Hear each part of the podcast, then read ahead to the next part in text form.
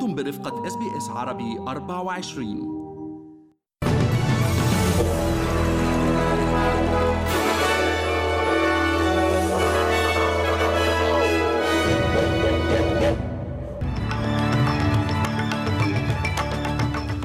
عناوين النشرة. طائرة ركاب تابعة لكوانتس تحط في مطار سيدني قبل قليل بعد إطلاقها لنداء استغاثة وهي في طريقها من نيوزيلندا. تركيا تؤكد أن عملية عسكرية ضد القوات الكردية في شمال سوريا ما تزال خيارا مطروحا وفد رفيع المستوى من الأمم المتحدة يزور أفغانستان للتحدث مع الطالبان حول حقوق المرأة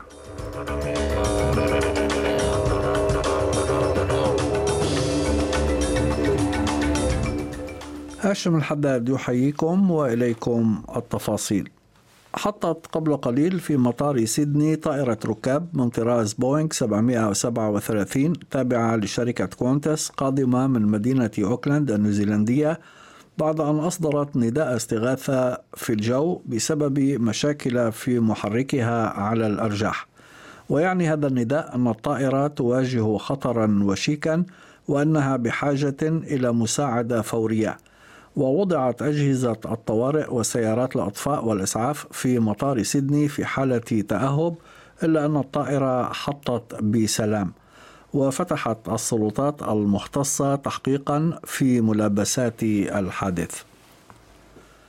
أعلن وزير الدفاع ريتشارد مالز أن فريقا مكونا من سبعين مستشارا عسكريا أستراليا سيتوجه اليوم من داروين إلى بريطانيا للمشاركة في برنامج لتدريب الجيش الأوكراني.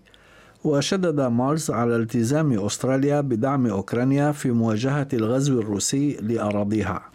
Well, this is part of a, a UK led mission, but they will be providing training around basic infantry tactics to uh, Ukrainian recruits. And, and the significance of this is that the Ukrainian army right now is really a reservist army. These are citizen soldiers, it's people who are giving up their day jobs to help fight for their country. Um, and the heart is very much there, uh, but the, the, the training that will be provided by the Australian troops will give these um, Ukrainian soldiers the skills they need to equip them on the battlefield. It will, it will save lives um, and it will keep Ukraine in the fight, which is really important. وكان وزير الخارجية البريطاني جيمس كليفرلي أعلن أمس أن قرار بلاده تزويد أوكرانيا بالدبابات هو واجب أخلاقي مضيفا خلال زيارة إلى واشنطن أن على الرئيس الروسي فلاديمير بوتين أن يفهم أنه سيكون لدى الدول الغربية الثبات استراتيجي للبقاء إلى جانب أوكرانيا حتى تحقيق النصر. وكان رئيس الوزراء البريطاني ريتشي سوناك أعلن السبت الماضي أن حكومته ستسلم خلال الأسابيع المقبلة 14 دبابة من طراز تشالنجر 2 لأوكرانيا. أكد رئيس الوزراء أنتوني البنيزي اليوم في مقابلة إذاعية أن الحكومة لن تلجأ إلى تعديل الدستور في حال فشل الاستفتاء المرتقب في وقت لاحق من العام الجاري في الحصول على أغلبية لصالح إعطاء السكان الأصليين صوتا في البرلمان. It's just asking for a voice. We have tried we have tried doing what is best with the best of intentions for 120 years for indigenous Australians. We had massive gaps in education outcomes, in life expectancy, in infant mortality, in health outcomes. من جهته زعيم المعارضة الفيدرالية بيتر داتن اعتبر أن الأستراليين يحتاجون إلى معرفة الكثير من التفاصيل بشأن الصوت المقترح للسكان الأصليين وهو ما فشل رئيس الوزراء في تقديمه في حديثه الإذاعي اليوم كما قال Every Australian wants there to be a closing of the gap, an improvement in health outcomes, in all the indicators that have gone backwards uh, in recent years. There is enormous goodwill within the Australian public to make sure that we address the concerns of Indigenous Australians. But if the Prime Minister wants a model which is enshrined in the Constitution, which is a very big deal in our country, then he needs to explain the detail. And in the Ben Fordham interview this morning, it was a complete train record. The, the Prime Minister didn't know what he was talking about. حلت اليوم ذكرى مرور 46 عاما على فاجعة خروج قطار عن السكة في جرانفيل في سيدني التي أودت عام 1977 بحياة 84 شخصا وبهذه المناسبة قال رئيس الوزراء أنتوني البنيزي أن ذكرى الضحايا ما زالت تعيش معنا حتى اليوم إلى ذلك من المقرر أن تقام مساء مراسم خاصة بذكرى مرور عشرين عاما على حرائق الغابات الهائلة التي أدت عام 2003 إلى مقتل أربعة أشخاص وتدمير مئات المنازل في كامبرا. ورغم مرور هذا الوقت الطويل إلا أن نقابة العاملين في خدمة الأطفاء تقول أن هناك حتى اليوم نقصا في المعدات والشاحنات مما يعيق الاستجابة السريعة والفعالة لرجال الأطفاء في مواجهة الحالات الطارئة. لكن رئيسة خدمة الطوارئ في كامبرا جورجينا ويلن أكدت أن المأساة أدت إلى تحسين قدرات فرق الطوارئ والأطفاء. The tragedy of 2003 and its aftermath has left an indelible mark on the hearts and in the memories of all Canberrans, our residents, and our first responders. It was an event that we would not wish upon anyone in any community. Nevertheless, it was a catalyst for change for the ACT emergency response capability. أكدت تركيا وإيران أمس دعمهما للحل السياسي للأزمة السورية والحفاظ على وحدة وسلامة أراضي سوريا وضرورة العمل على حل كثير من المشكلات في إطار مسار أستانا.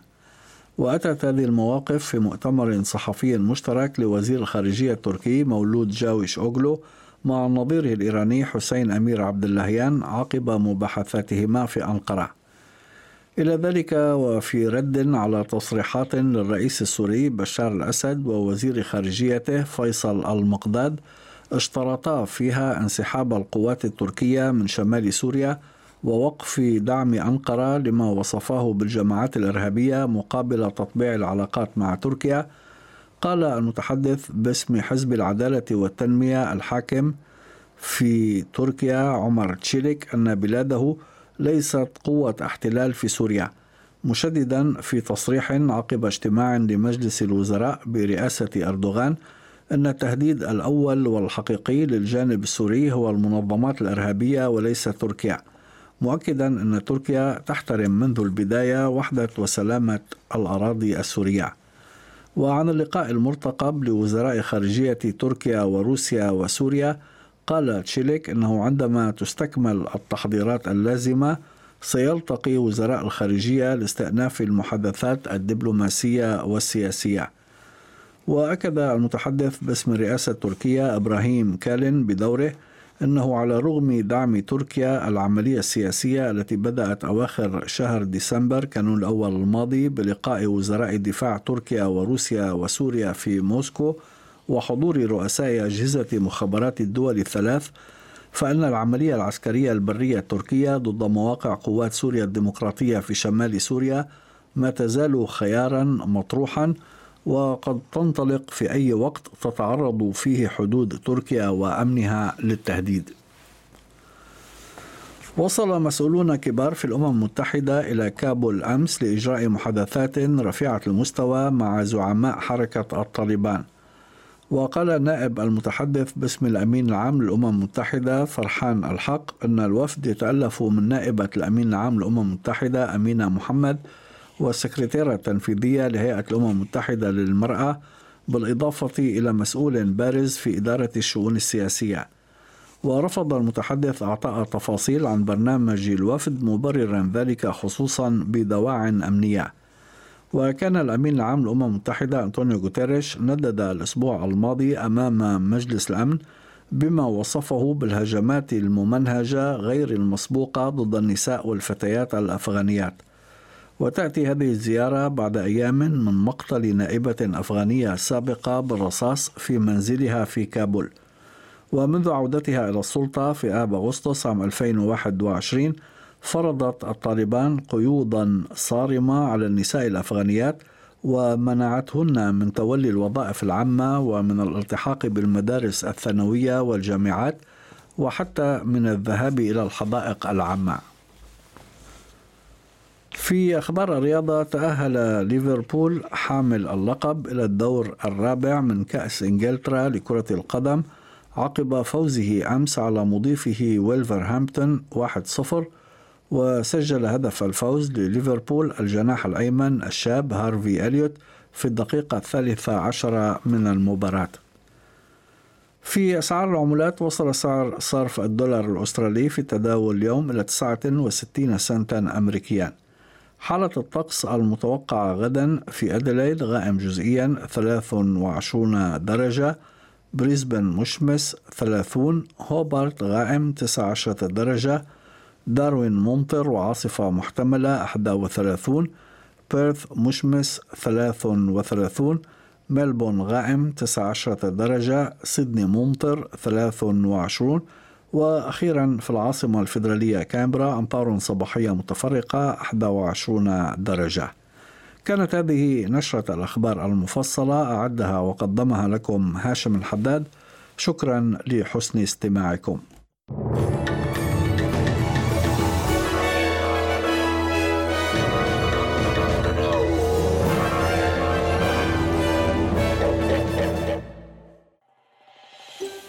هل تريدون الاستماع إلى المزيد من هذه القصص؟ استمعوا من خلال Apple Podcast، Google Podcast، Spotify أو من أينما تحصلون على البودكاست